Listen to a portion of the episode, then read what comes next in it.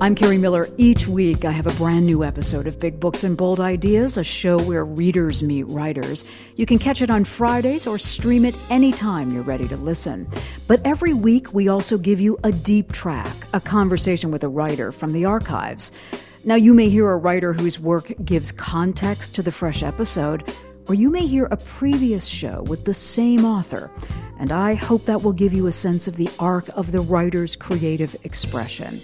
You're here because you care about books and reading. Thank you so much for listening.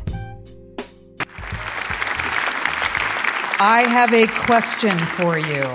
Has anyone arrived tonight with their full complement of joy? Like, I don't need more joy. Don't give me more joy. I don't need anybody? Anybody want to stand up and declare they don't need more joy. Oh, you're a bunch of chickens. Um, I, I, just have to say that this, if ever there was an urgent need for joy, right? Third autumn of a global plague, on the eve of an election, in a country fiercely and furiously at odds. Dare I go on or no? Okay, you get it.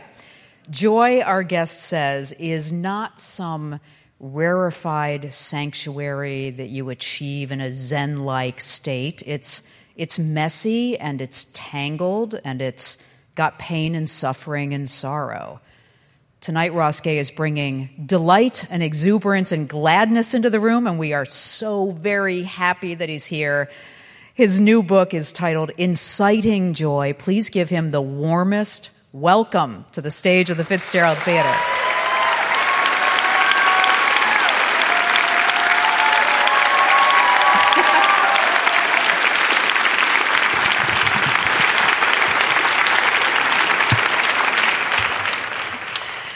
Does anybody show up at these with, like, I don't even know why I'm here. I don't need more joy. right? Yeah, I don't know.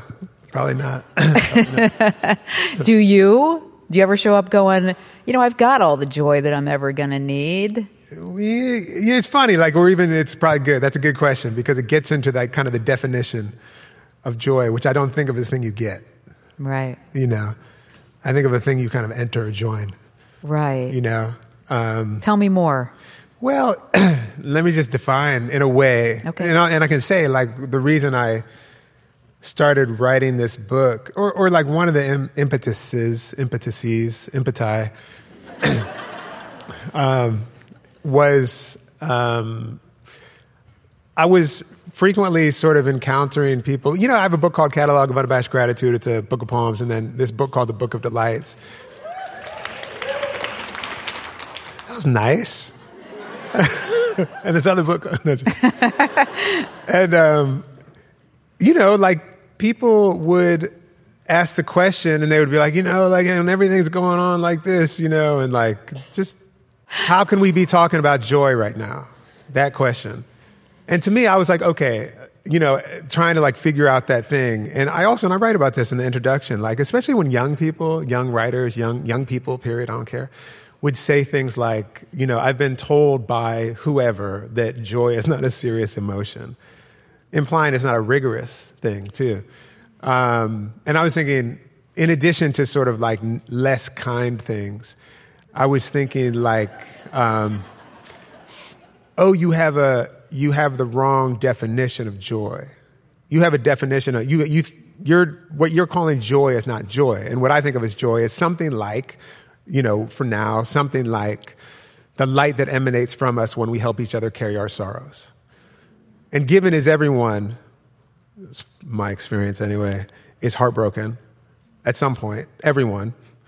Um, it seems to me that joy is one of the things that you know, given that everyone is heartbroken and we might also kind of practice acknowledging that and tending to that, it seems to me that joy is something that, um, one, is rigorous as hell, because in order to do that, you have to do something.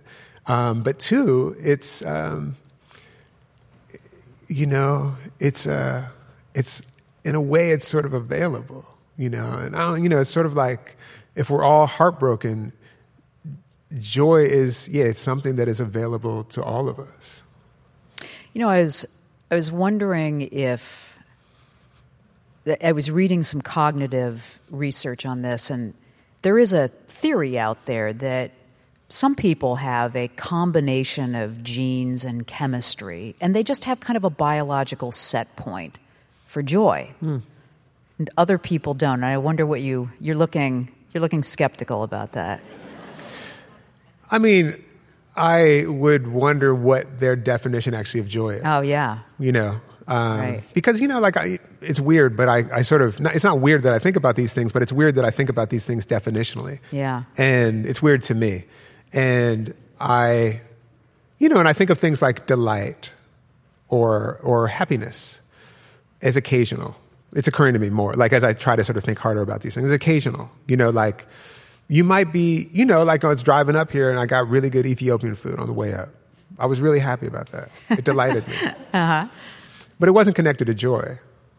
Um, you know, it could in some way be connected to joy, I suppose. But that that feeling of happiness was um, was not was not joy. So I wonder if that that those researchers talking about genetic this and that are are talking about occasional experiences of like you know someone tells you hey you look cute you know out the window you know that made me glad when that woman said something like oh i love your shorts and your whatever that put some pep in my step Right.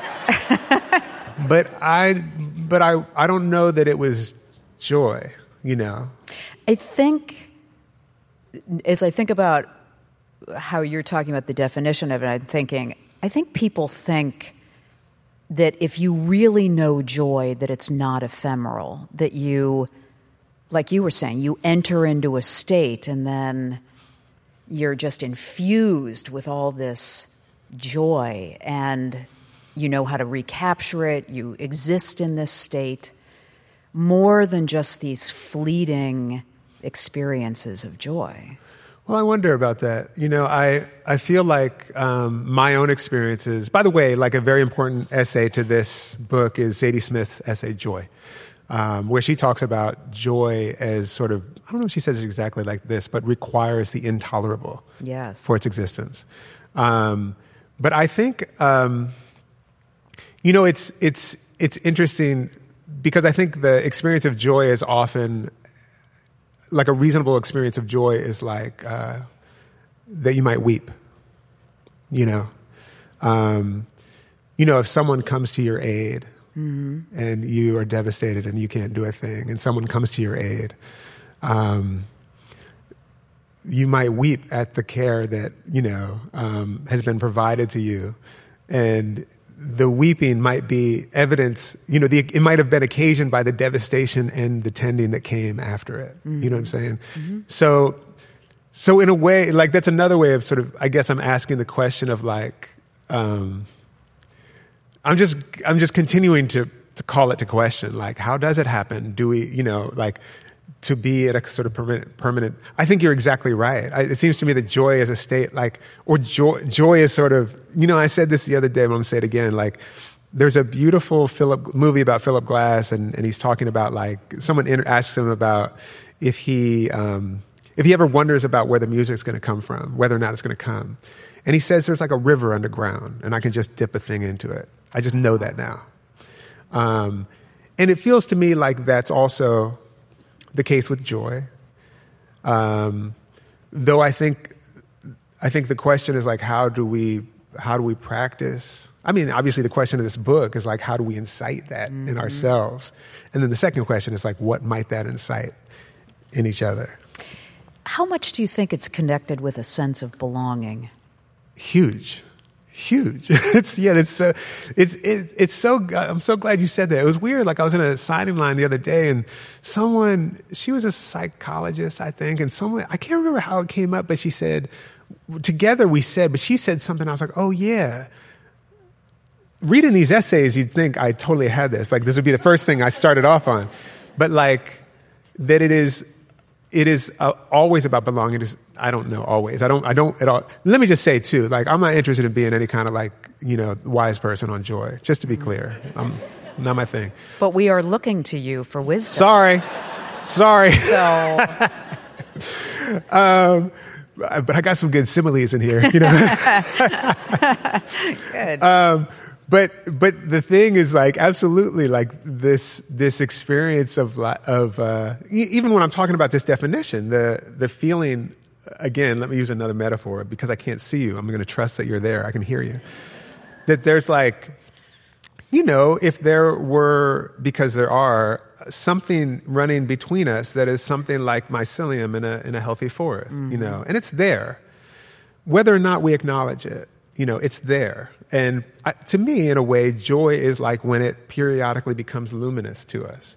And that might, you know, like you look down and you're like, oh, that's right, we're, we're all connected. Right. And that, you know, it happens in all these different ways. You know, I talk about this community orchard that I've been a part of. Right. And that was a moment in my life where it felt, you know, it wasn't like just a happy feeling. It was a feeling of like, and we might get to this too, it's a feeling sort of like falling apart, you know. Um, yeah. I want to I want to talk about the orchard a little more in a minute, but it, it really it makes a lot of sense to hear when you think about that sense of belonging and you think about what can catalyze a sense of belonging, a terrible tragedy, something that we experience collectively or individually, but you find someone that knows what that what that means and what that is. I mean, a lot of the times, if joy equals in some ways a sense of belonging, you're reaching for people at some of the lowest, most difficult times of your life and seeking that belonging, right? Well, yeah. I mean, given that we all have the lowest, most difficult times of our lives, often, sometimes several times. Yeah. it's like we're always in, in the position to practice that, Right. that experience. And if we trust that each other has the lowest, most difficult times of our lives, again, we're sort of always in the position to practice that, you know? And there's a way too, like I also, I also wonder about too, like the other day I was walk, yesterday I was walking and I was just like, you know, witnessing. Like one of the things that I think that Delights book taught me real good, um, is just to be paying attention to these minor caretakings that are perpetually underway. Constantly, constantly. Okay, give us an know. example. What, Well, what did you just- see yesterday? I mean, a thousand things, but like I was walking. One, this is great. Um, did I tell you this? Um, I was reading at the American Writers Museum in Chicago, and I came I came out of the out of the elevator, and there were three people there. You know, these two women and a younger guy, and um, the guy was like, "Hey, you want some French fries?" and I said, "No, I'm good." And um, and then he said, "Who knew?" He said, "They're five guys," and I said, "Oh yeah, hell yeah, Give me those fries. yeah." They. Right. and it was but it was just such a sort of sweet moment of generosity that was so many things it was just like yo you want to share what i have Right. you know or you know on the way over i was um, there was someone in a wheelchair approaching a place that didn't have a, uh, you know one of the door the door openers the accessible um, handles and this kid who was wearing the thing so already probably to some degree under the sway of the alienation mechanisms not that i have an opinion about that I know, right. Oh, what do you mean? and but saw saw that this person could use a hand with the door and did it Wow. and just walked on. It was like nothing.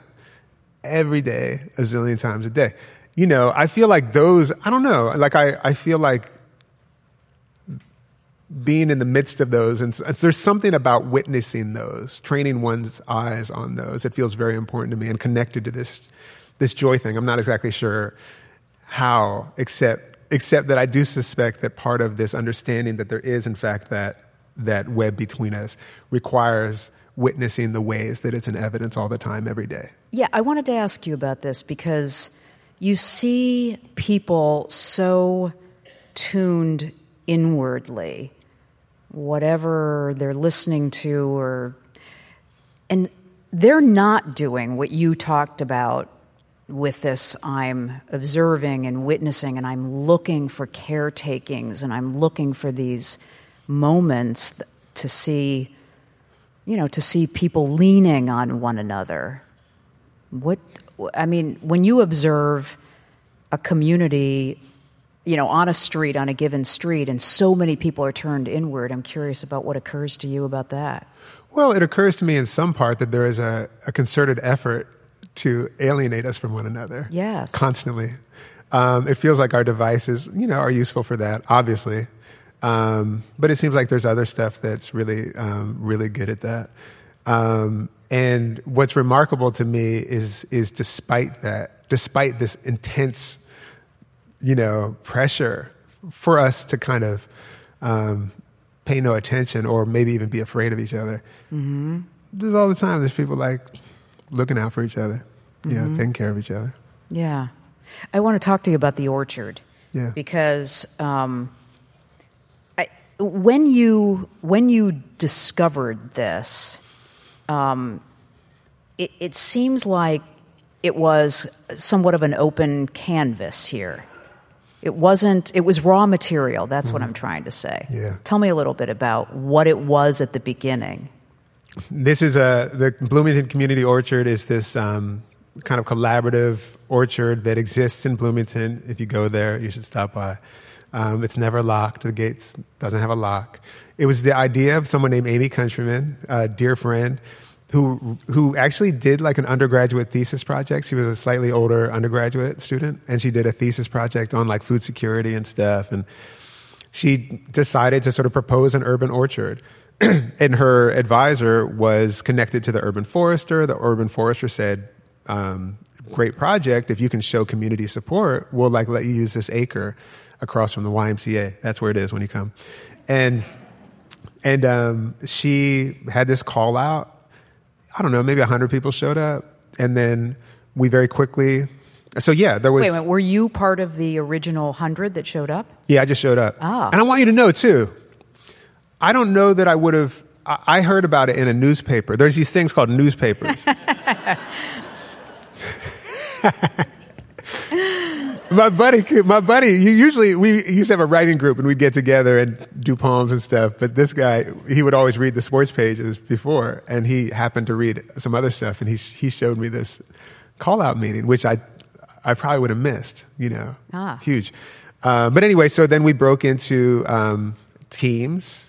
And it was huge. It was very non-hierarchical from the start. A lot of consensus, you know. And, um, and then the teams were things like a media team, you know, like people who had to kind of drum up support. And then there was like a, uh, maybe an education team and then like the, the site prep team. And that's what I was on. And then we had to like decide what kind of trees we were going to get and what kind of other supplemental plants we were going to get. And, you know, which trees would thrive in our climate and all this stuff, which meant we had to call in the elders and the people who had more experience. And it was multi-generational and it was you know as wonderful a kind of project you know and eight months nine months ten months later there was an orchard planted you know? Wow. Yeah. Wow. And what those people some belonging huh? Oh my god. You know i was living in i was living in the town for like two years and then i got involved in this project. And i knew none of those people before i started. And those people some of those people are like you know my my dearest friends you know? Um, you know it was it was it was so beautiful. It was so inefficient. It was so inefficient. We had these meetings. Well first of all we had to turn like um, the site was kind of um, it wasn't it was denuded. It was like you know just like a been lawn it was, a, it was grass. Yeah it was grass yeah. and it didn't okay. have much uh, tilth to it and um, so we were constantly making compost. We were turning tons, literal tons of cow um, all the time.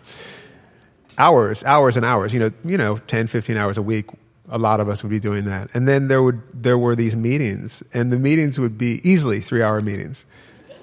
And, really? Oh, easily, easily. And these were like people. I didn't have kids, but people had kids, you know. So which meant that the meetings required other people to be caring for taking care of stuff so that the stuff could happen. Like there was so much care that had to happen in order for the stuff to get done. Wow. Um, and you know there would be potlucks, and we'd like go off track because we didn't know how to have meetings. and it was so beautiful. It was so beautiful. Yeah. you know, another chapter. This might be one of your questions. It might not be. It might be one of your questions. I'm going to answer it now. Um, people ask sometimes, like, what are some of the other chapters you'd write if you didn't get to, if you could write more chapters in this Inciting Joy book? No. From your face, it looks like that wasn't one of your questions. That was not one of my questions. No. I think that's kind of an odd question, but okay. Two like I assume you put it all on the page, but no. Okay. and one would be like inefficiency and joy. Ah. Yeah. Oh. Yeah. Okay. Well, now that we're down that road, what about it?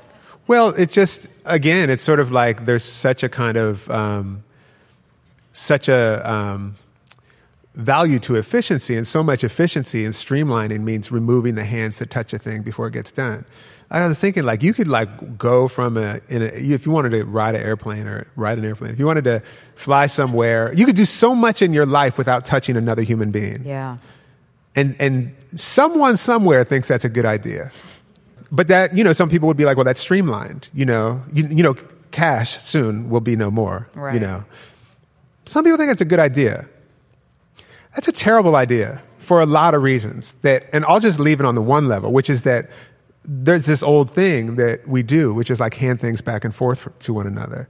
Um, that matters, you know, like the paper menu is actually a valuable thing. If for no other reason, I mean, one thing that's cool about it is that you can point to your friend what you might be eating. It's an actual thing. The other thing that's important is that you get to hand it back and say thank you, you know? Right. You know, I was curious about whether this, you know, building, being part of the orchard on the ground, on the ground level, made you see this community, not just the people that you were gathering with, but the character of the community in a different way. Well, I mean, it's a great question. I think, um, I think I, I mean, I probably liked my town fine, um, but I think I probably didn't feel necessarily like I belonged there. I think that's probably true. And I feel like working on that project, which is so moving for so many reasons, but one of them is that we mostly didn't know each other and we were working on something, an idea that was, that was a love. We loved the idea of the call of the orchard was free fruit for all. We loved that idea. And we were joining together to work toward that idea for the benefit of people we couldn't actually imagine. Right. You know? Oh my gosh, yeah. Um, some of those people might be us, but some of those, you know, some of the people who were instrumental in the orchard are, are died in the meantime, in the in the time between the, you know, the, um, well, you know, shortly there, shortly after the planting, it was like before the trees were producing, you know, um, and that's that's really moving to me, and to get to do a thing like that is is you know, again, it's sort of a profoundly disalienating experience, a profound belonging experience of belonging. Yeah. I mean, you can you can see what a community values. Yeah. And it had to be really fulfilling to see not only here's the acre, Yeah. but here's the support and here's all these people. And maybe suddenly you see, I didn't know much. I don't know how much you knew about Bloomington before you moved there, Indiana, but Yeah.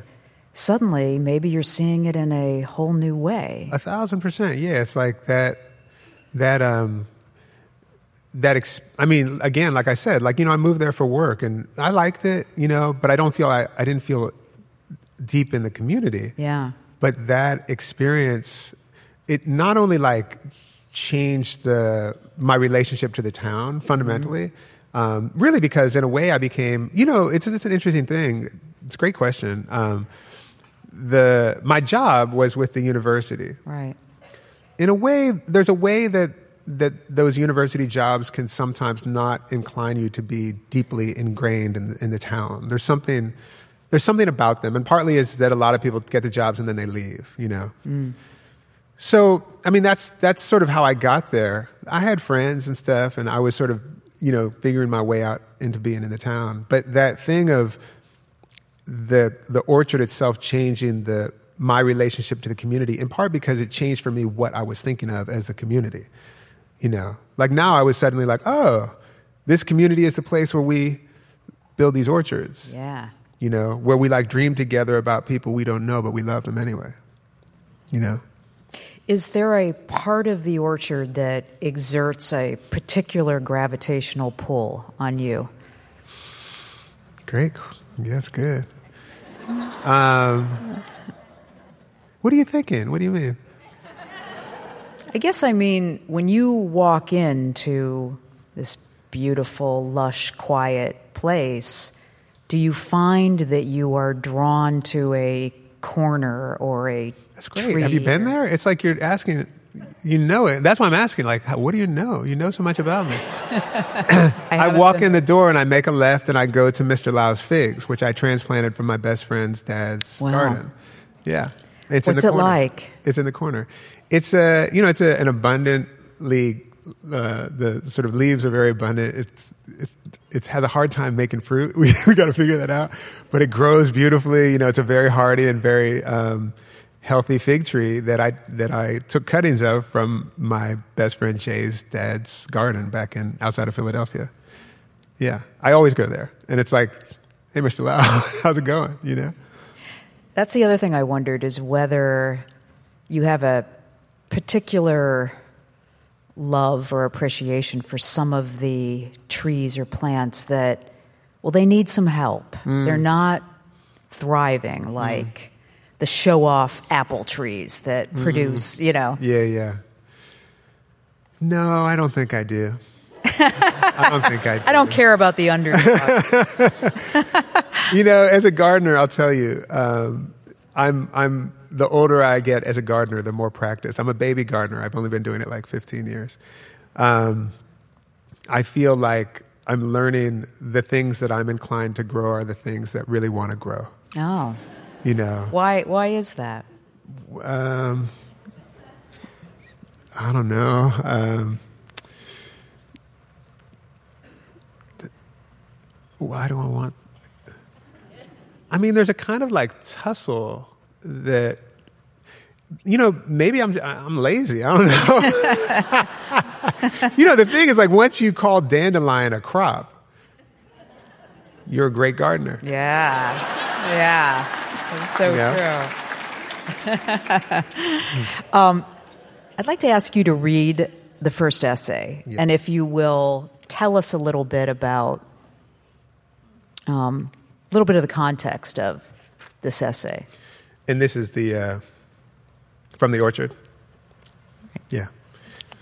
Um, yeah. So I'm sort of talking about this um, um, community orchard, and I'm um, the Bloomington Community Orchard, and I'm at this point in the essay, I'm sort of talking about my ambivalence in a certain kind of way with. Uh, um, you know, the footprint that, that we put on the earth, actually, are the way that we sort of linger on after us, which sometimes among, you know, like a, among writer types and other types for sure, other types for sure, people want to do things that last forever. And I'm sort of calling into question whether or not that's a good idea, regardless of what you do. Um, so maybe I'll say, start there.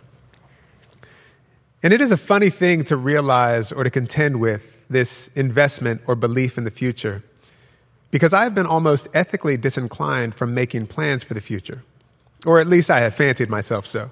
I mean, yeah, right. I eat a lot of greens and exercise and try to remember to floss. I wash down my vitamins, D3 and K2, C and B12, with a quart glass jar of water with a pinch of salt, lemon, magnesium, along with my kettlebells and push ups and jump rope every single day. We could start there. We might say that constitutes planning for the future. Though it's also true, those plans extend only to the hopefully forestalled end of my life. So maybe what I resist or even hate, and the hatred is probably indication that a little bit I want it too, is the imposition of oneself into the future beyond one's lifetime. The fantasy of immortality, the pursuit that I can't help but think of as the outsourcing or offloading of death. Your disprivilege, your destitution, for my life everlasting. I even gave a pretty good talk about this. There's a little essay somewhere. It's called, good title, Body, Musics, and the Empire of Time. And I suggest that maybe it's not such a good idea for us to want to take up space into the future, to impose our art, our lives, our anything through time, Maybe we shouldn't. Maybe we should just do our work for the here and now. Well, I'm afraid we don't really have a choice in the matter. Turns out. Bummer. what we do in the here and now exists already beneath your boot soles in the future. Look for me there. Look for me when you turn on your air conditioner. Look for me when the hurricane is coming. Look for me as this virus that used to live in the depths of the forest enters your body. Look for me when you're having an asthma attack. Look for me when the parched tree snaps into flame. Look for me as you run, taking only your skin with you. Look for me as you build your boat. Look for me in the wreckage. Or look for me in the orchard. Though I didn't yet have the words for it, planting that orchard by which I mean, you know this by now, joining my labor to the labor by which it came to be, reminded me or illuminated to me a matrix of connection, of care, that exists not only in the here and now, but comes to us from the past and extends forward into the future. A rhizomatic care I so often forget to notice I am every second in the midst of, by which I came to be and am at all, despite every single lie to the contrary despite every single action born of that lie. We are in the midst of rhizomatic care that extends in every direction, spatially, temporally, spiritually, you name it. It's certainly not the only thing we're in the midst of, but it's the truest thing by far. Which, well, no duh. When I was leaving the orchard after the planting day, where about 250 people showed up to midwife the trees into the ground, water them, mulch them, a baby I saw dancing on one of them. A couple college looking kids I saw kissing theirs. I took care of Mr. Laus. I put it in the ground. I replaced the soil. I patted the fig in. Mr. Lau's fig I patted in like a baby. And I walked out the gate Jack made that had no lock on it. And I hugged and kissed every one of us on my way. Amy, the longest. She brought us here, just as she was brought here. Well, no duh, my eyes filled up, and inside my chest was a lifting off of goldfinch and cardinal and flamingo and a choir of apples and plums and peaches and service berries. And I felt like I was breaking apart into something not me. Because I was. Beautiful.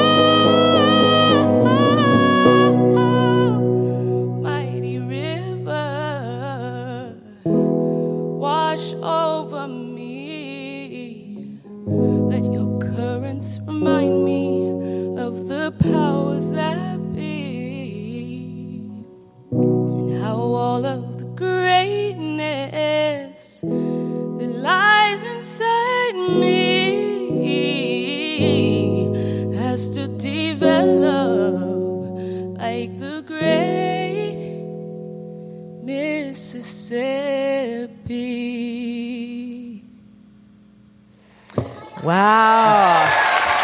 Wow. Oh my gosh. That was beautiful. But oh my gosh, that's that is absolutely beautiful. Thank you. Put music to that. Oh, Thank you. Wow. Appreciate that. So tell me, tell me about hearing that. He's speechless. It was amazing. Yeah, I mean- it was incredible. Oh, oh my God! God, I know. damn, that was beautiful. And it also made me think like the. I was actually sort of thinking, well, what is this like? Sort of um, the occasion of seeing someone sing so beautifully, and Right. sort of the.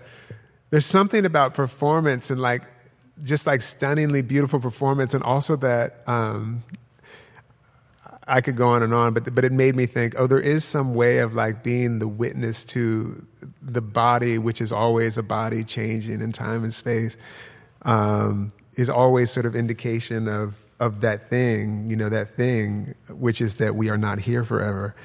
Um, making making that song is is itself a kind of treatise on joy. There's something about that, you know. I was thinking, there's, goddamn, that was so beautiful.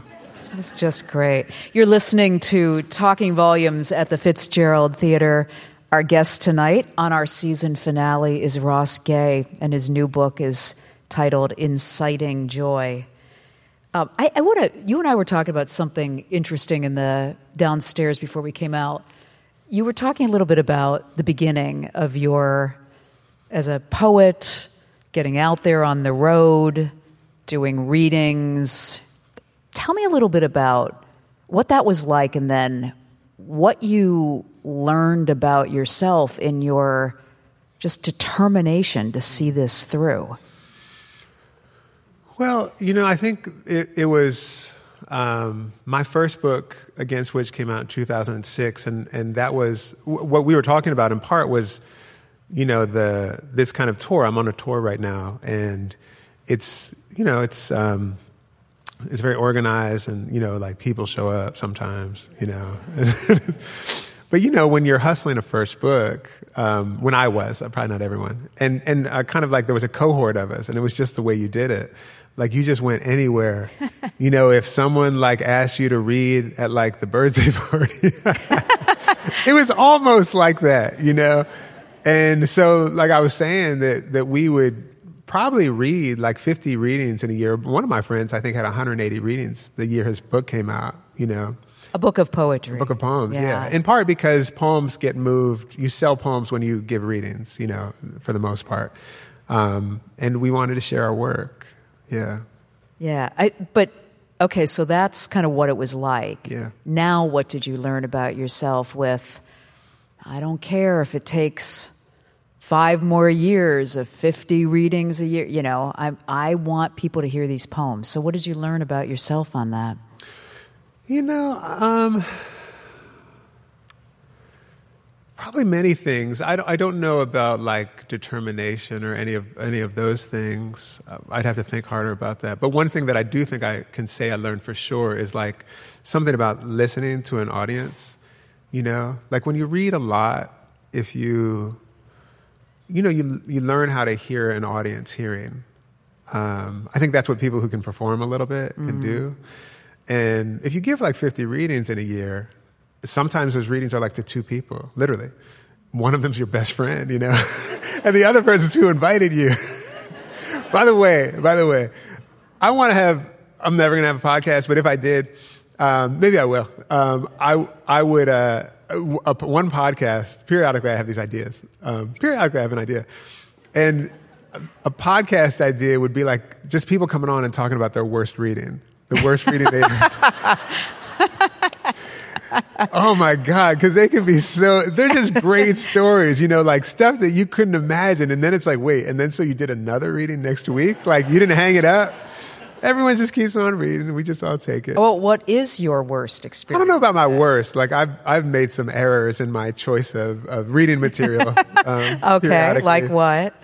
Well, one time I read a, a uh, an essay that is a to me it's a really moving essay from the Book of Delights, and it's called Cocoa Baby, and it's about um, it's basically about witnessing, catching sight of myself putting coconut oil on my body, um, and and it and it becomes a kind of um, witnessing of of uh, a kind of care for one's for one's self, whom one so often is not nice to, mm-hmm.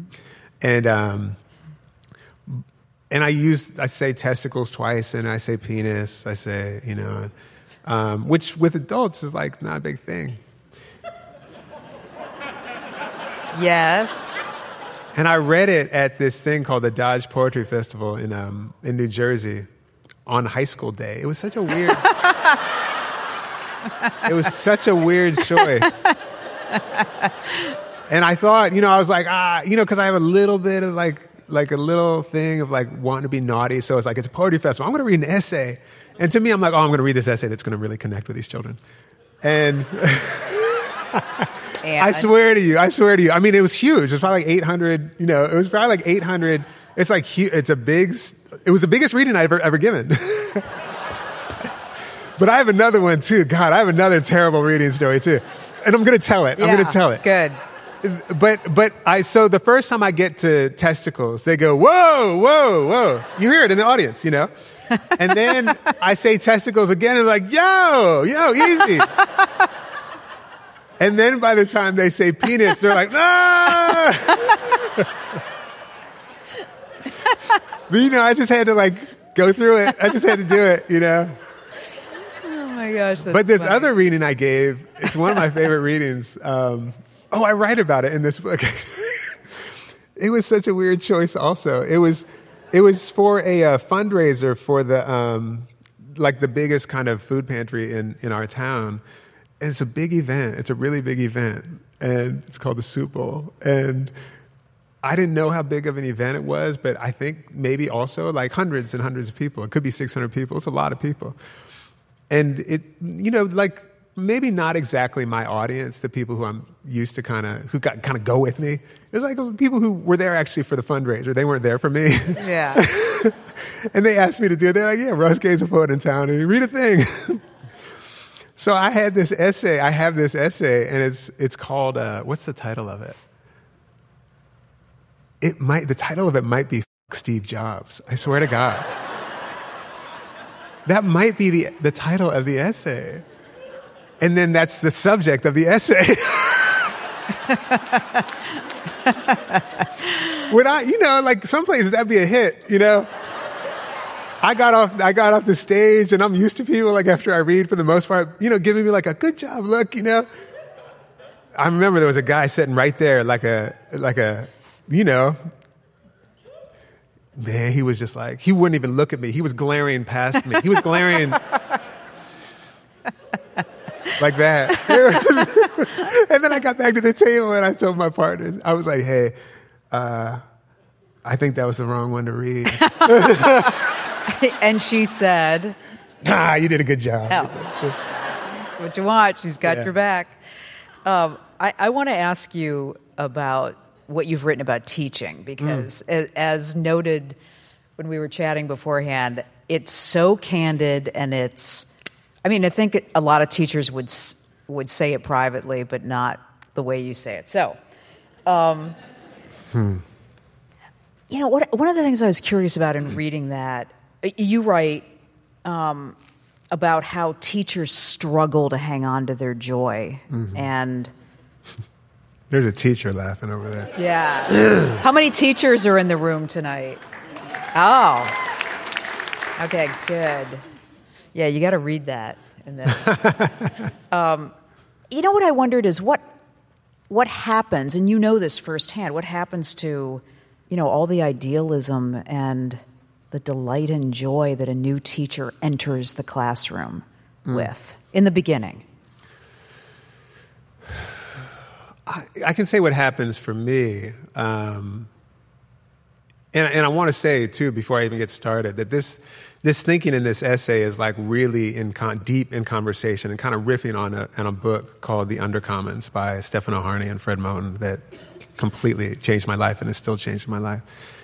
Um, it's my experience was that you know it took me like a couple years to realize like wait this there's something miserable about this Really? um, yeah, you know, be, I don't know why, you know, because I like the insurance. I like the salary. I like the insurance. Um, and I, I slowly started realizing it was, and I didn't, I wasn't realizing, I was realizing, I was feeling it. I guess that's the word for that. And I would, um, when it was grading time, especially, I would be miserable and I would feel guilty and I would feel like bad about myself. And I would feel, and I'd be partly because I would be like, and I, well, I can just say why, because I was spending a lot of time trying to um, figure out how to detract points from human beings. wow. And then I was sort of like, you know, as I started, you know, got exposed to, you know, Harney and Moten's work. And then, like, of course, other people who have been important to me. Noam Chomsky, like, talks about education and, like, you know, the failures of, of, of certain kinds of schooling, um, and other people who are important to me. I started to realize, like, oh, this, um, this grading situation, not only the grading thing, but like this sort sort of um, compulsion to evaluate, is really a, a compulsion to like fix. And the compulsion to fix is the compulsion is requires that you know everyone's um, in a way they're wrong, you know that they're wrong, and um, and so the rubrics, I was started to witness my rubric. I would teach these big 100, 105 student intro to creative writing classes, and I'd have, you know, assistant TAs. And we would have these meetings. And the meetings would effectively be, and I, I had, because it was a big class and I had TAs, I had to write like a very, very detailed syllabus, which is not my, actually my mode. And uh, like really not my mode. and um, I realized that really what I was, the sort of main emphasis was like figuring out how we could dock the students. Wow. That was the main thing. You know, like what they learned was really, actually, what they learned was way secondary. The real thing was like, well, how can we grade them? And when we say how, how can we grade them, it was like, how can we knock points off of their scores? And that, that just felt bad. That just felt bad. But you, but you also have some pretty candid things to say about the students themselves and maybe what the uh, infrastructure of teaching does to them. I mean, you say, as far as I can tell, at least in school and school adjacent activity, they are used to and perhaps most comfortable with being told what to do and told what to be. yeah, yeah.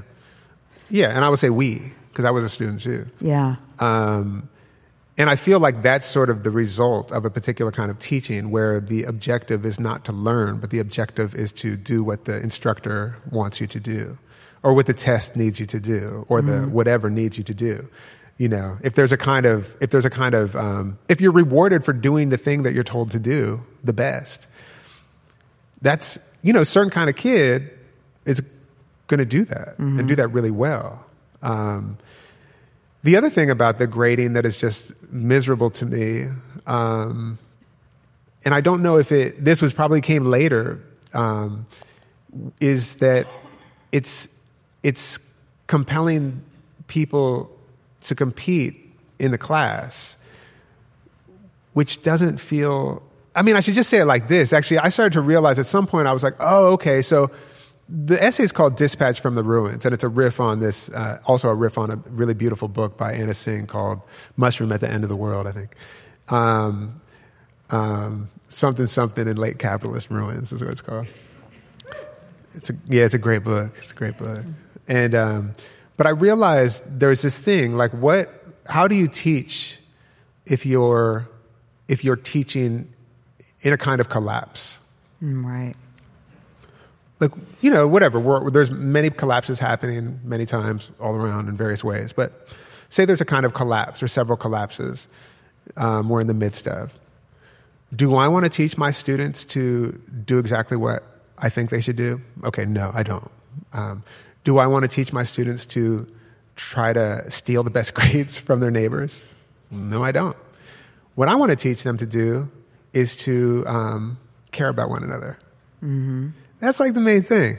If I want them to care about each other and like make really cool, make beautiful stuff, you know, it's a different story. Grading has nothing to do with that. There's no, there's no, there's no way that the grade could factor usefully into that requirement for the class. I'd love to hear someone try to convince me otherwise, and I'd be open to it. I'd really be open to it. But I've thought about a lot of the ways, and I don't think it works.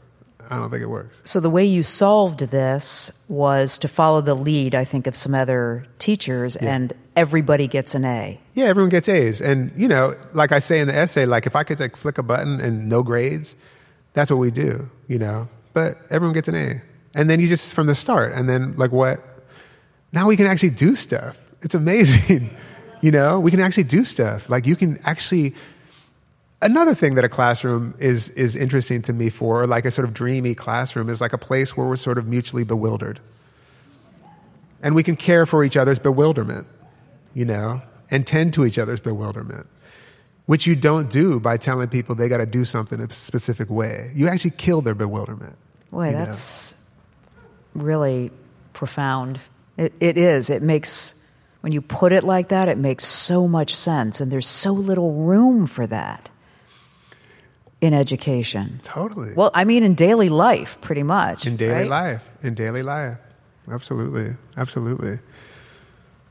Yeah, another beautiful essay book, but essay on, called "Bewilderment" by Fanny Howe. I recommend it. And by Richard Powers. Oh yeah, yeah. Pretty cool, too. It? okay. Um, I'd like you, if you uh, would read a poem, and Oh yeah. um, if you'll tell us a little bit about how you chose this. I asked, I think we gave you three, Yeah. and you chose this one. Yeah.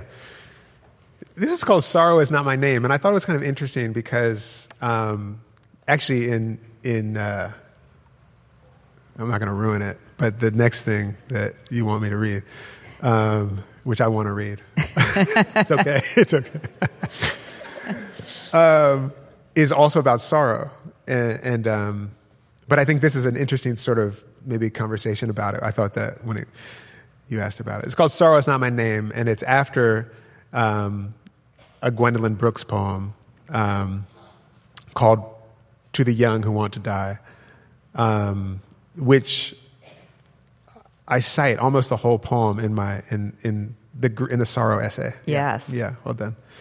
Um, sorrow is not my name. No matter the pull toward brink, no matter the florid deep sleep awaits, there is a time for everything. Look, just this morning a vulture nodded his red, grizzled head at me, and I looked at him, admiring the sickle of his beak. Then the wind kicked up, and after arranging that good suit of feathers, he up and took off. Just like that. And to boot, there are on this planet alone something like two million naturally occurring sweet things. Some with names so generous as to kick the steel from my knees agave, persimmon, stickball, the purple okra I bought for two bucks at the market. Think of that. The long night, the skeleton in the mirror, the man behind me on the bus taking notes. Yeah, yeah. But look, my niece is running through a field calling my name. My neighbor sings like an angel, and at the end of my block is a basketball court. I remember. My color's green. I'm spring. Oh, that's beautiful. Thank you. Mm. Yeah.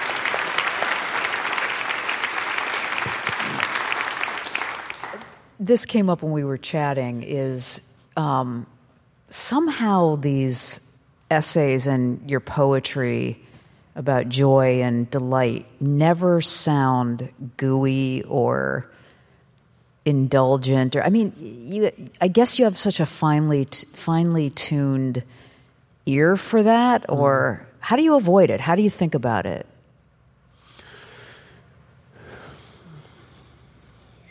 i don't know that i'm thinking about the gooey um, but um, I'm thinking about us dying. That's kind of the thing, you know. I wonder if that's the thing. It's sort of like, oh, okay, that's like, like I'm never, I'm, I love bunnies. I'm never just talking about bunnies, you know. I'm never just talking about the persimmon, right? You know. Yeah. No. That's not enough. Well, I think it, the sentimental or the gooey, there's a kind of, there's a million ways that we sort of, um, that would require that, you know, and I think, again, I think that that original question I was sort of talking about, that person saying, like, how can you write about joy or how can you be thinking about joy at a time like this? I think their relationship to the idea of joy is a kind of sentimental, gooey yes. notion of joy.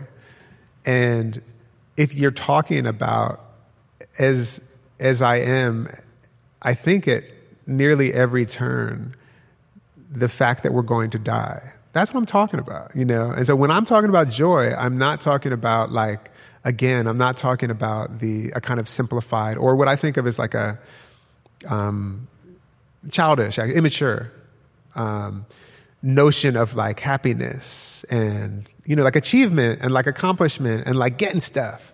I'm not talking about that. Like I'm talking about how we tend to each other in the midst of our dying, which is ongoing, ever ongoing. Um, it I don't know, you know, it just feels like that's not inclined to gooiness. no.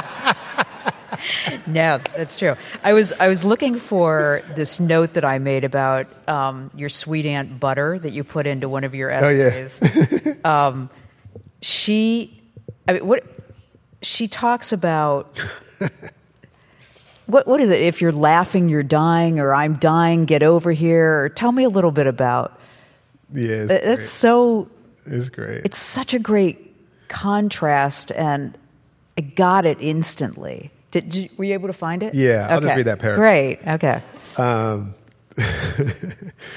my, this is an essay on laughter, and I'm sort of. It starts off with my buddy Dave, um, who makes me laugh a lot, um, telling me that when I laugh, I look like I'm dying. that's right. And you can imagine that's a pretty good point of departure for my consideration of joy. Um, my sweet Aunt Butter, who is 94, please tell no one I told you that, and has chronic lung disease is, well, usually when you're 94, you are dying more clearly than when you are, say, 24 or, say, 48. Laughed when we talked on the phone recently and told me I needed to get out there to see what it was like getting old like that, which a lot of our people do. I think she meant living long, yes, but she also meant dying long. Her whole generation of siblings is alive. Not anymore. Two are gone. Two are left. The baby is 90, the eldest 98, though the generations below have not fared quite as well. My father died at 58, and his babyest brother at 35. A cousin my age, gone. Others of us younger is pretty banged up. Aunt Butter coughed, said, I ain't meaning I'm weak, I'm dying. Then she laughed and coughed a little more, then giggled and said, You have to come see this baby. This might be you. Oh, that's just great. Thank you. Thank mm-hmm. you for that. Um, you also write about how joyful your mother's laughter is. And I, I just, I want to read this. This yeah. is hilarious. She puts her head into her hand and starts gasping. She'll try to talk and she might drool a little. Tears will run down her face. Her voice gets high and wispy. she is in the throes. She is a leaking sack of delight. oh my gosh, that's so good. You know, I was thinking about as I read that, you know, my mother's, the side of my mother's family made a lot of um, home movies. Uh. And in most of those movies is like an experience of this. Oh Somebody God. just starts laughing and it's contagious. And it just reminded me of how um, meaningful watching that is and how fleeting and ephemeral that moment was and we didn't know it. Totally. Oh my God, so beautiful. Do you have home movies of your family? My Uncle Bennett, who's 100, was an avid movie taker. And so hopefully I'll be able to like share with my cousin, have access to those movies. I remember, I remember at my uh, Uncle Keith's funeral, him taking, taking movies and um, all the time when we'd be out there. In Young, this is in Youngstown, Ohio. Um, yeah, God. I have to tell you, when you said that, I was like, oh, if that was my home movies that I had access to, I'd be I'd be like writing books where I'm just describing. Really? Yeah, I'd just be like, because even as you were reading that about my mother, and I just finished another essay where I realized I described the ways my friends laugh. Mm-hmm. There's something, there's something so lovely about the description of people's laughter, and it kind of invokes laugh. It kind of evokes laugh. It makes you laugh. Yeah. You know, it makes you want to laugh. Yeah. Yeah. Um, one last essay? Yeah. Great.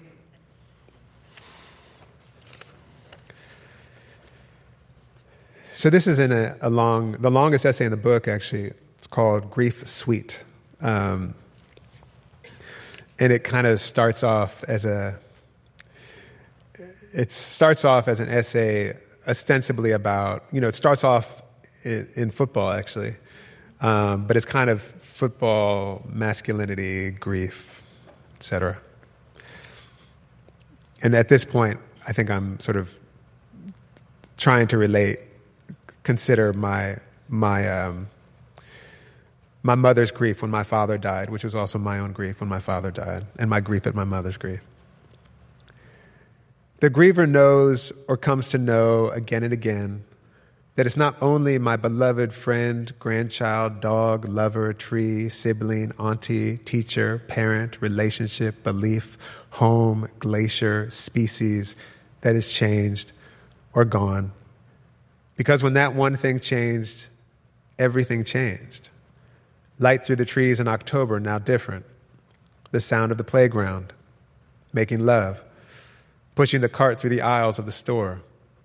Dreams, the Eagles game on Sunday, holidays, a walk by the river, celebration, changing the sheets, taking a nap, cooking a meal, reading a book, the future, the past. All of it has changed. That is what the griever is metabolizing, which, metabolizing how everything has changed, is not, how could it be, obedient to a clock or calendar, nor a mandate to move on or snap out of it or get over it or pull oneself together. It seems to me that grief is not gotten over, it is gotten into. And the griever teaches us or reminds us there is no pulling it together. There are only degrees or expressions of falling apart. Because grieving, alert to connection, luminous with it, is never only one person's experience. In fact, I think it is the case that grieving or the griever, consciously or not, connects to all of grief and to all grievers, and which is perhaps why there are some traditions in which the griever is held in constant vigil for a long time. Those traditions understand the griever is entering the oceanic sorrow, is drifting into it. And those traditions know, connected as we are, we are obligated to keep an eye on each other as the waters of grief close behind us. Which serves little purpose for, or maybe more to the point, is a logjam or a barricade, or maybe even more to the point, a threat to a culture, a country, a net of stories, a way that has canonized the story of the rugged individual, the self made, the need nothing, bootstrapping, solitary conqueror dude. A culture that will do anything to preserve that story, which conveniently obscures the systemic, patently false though it is, the need nothing, a figment of the nightmare imagination. Because, among other things, you know, get back to work. But just as important to the prohibition on grief, I suspect, no, no, I believe, is the understanding that what the grievers bring back to us, in addition to the ways their wet faces carry the light, is the fact that if we become likewise infected or subsumed, which can happen at any moment, indeed it ought to, right now, right now, right now, right now, terrifying though it is, everything will change and for good.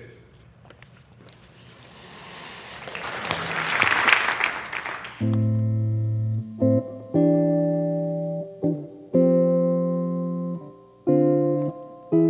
need y'all to sing this one with me. Unapologetically. Sing it again. Unapologetically. One more time. Unapologetically. This is the actual last time. Unapologetically, yeah. I'm not explaining myself too much anymore. The tears I cry ain't up for discussion. The threads that I see connecting all things are magic and golden. Tired of folk looking at me, not seeing. Cause shiny and pretty is shitty, not glowing. This firework is also fireside. And if you know it, you know it. So I'll stand here and be, be all of me. Here we go, unapologetically.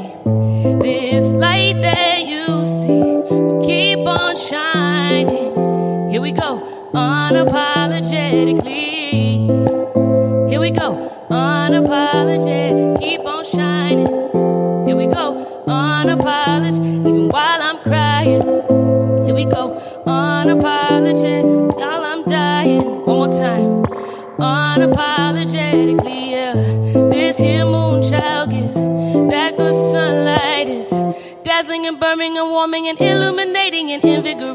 And I ain't afraid of what makes home in the shadows. And I don't believe in letting no sleeping dogs lie. Cause I'm tired of the lying, tired of biting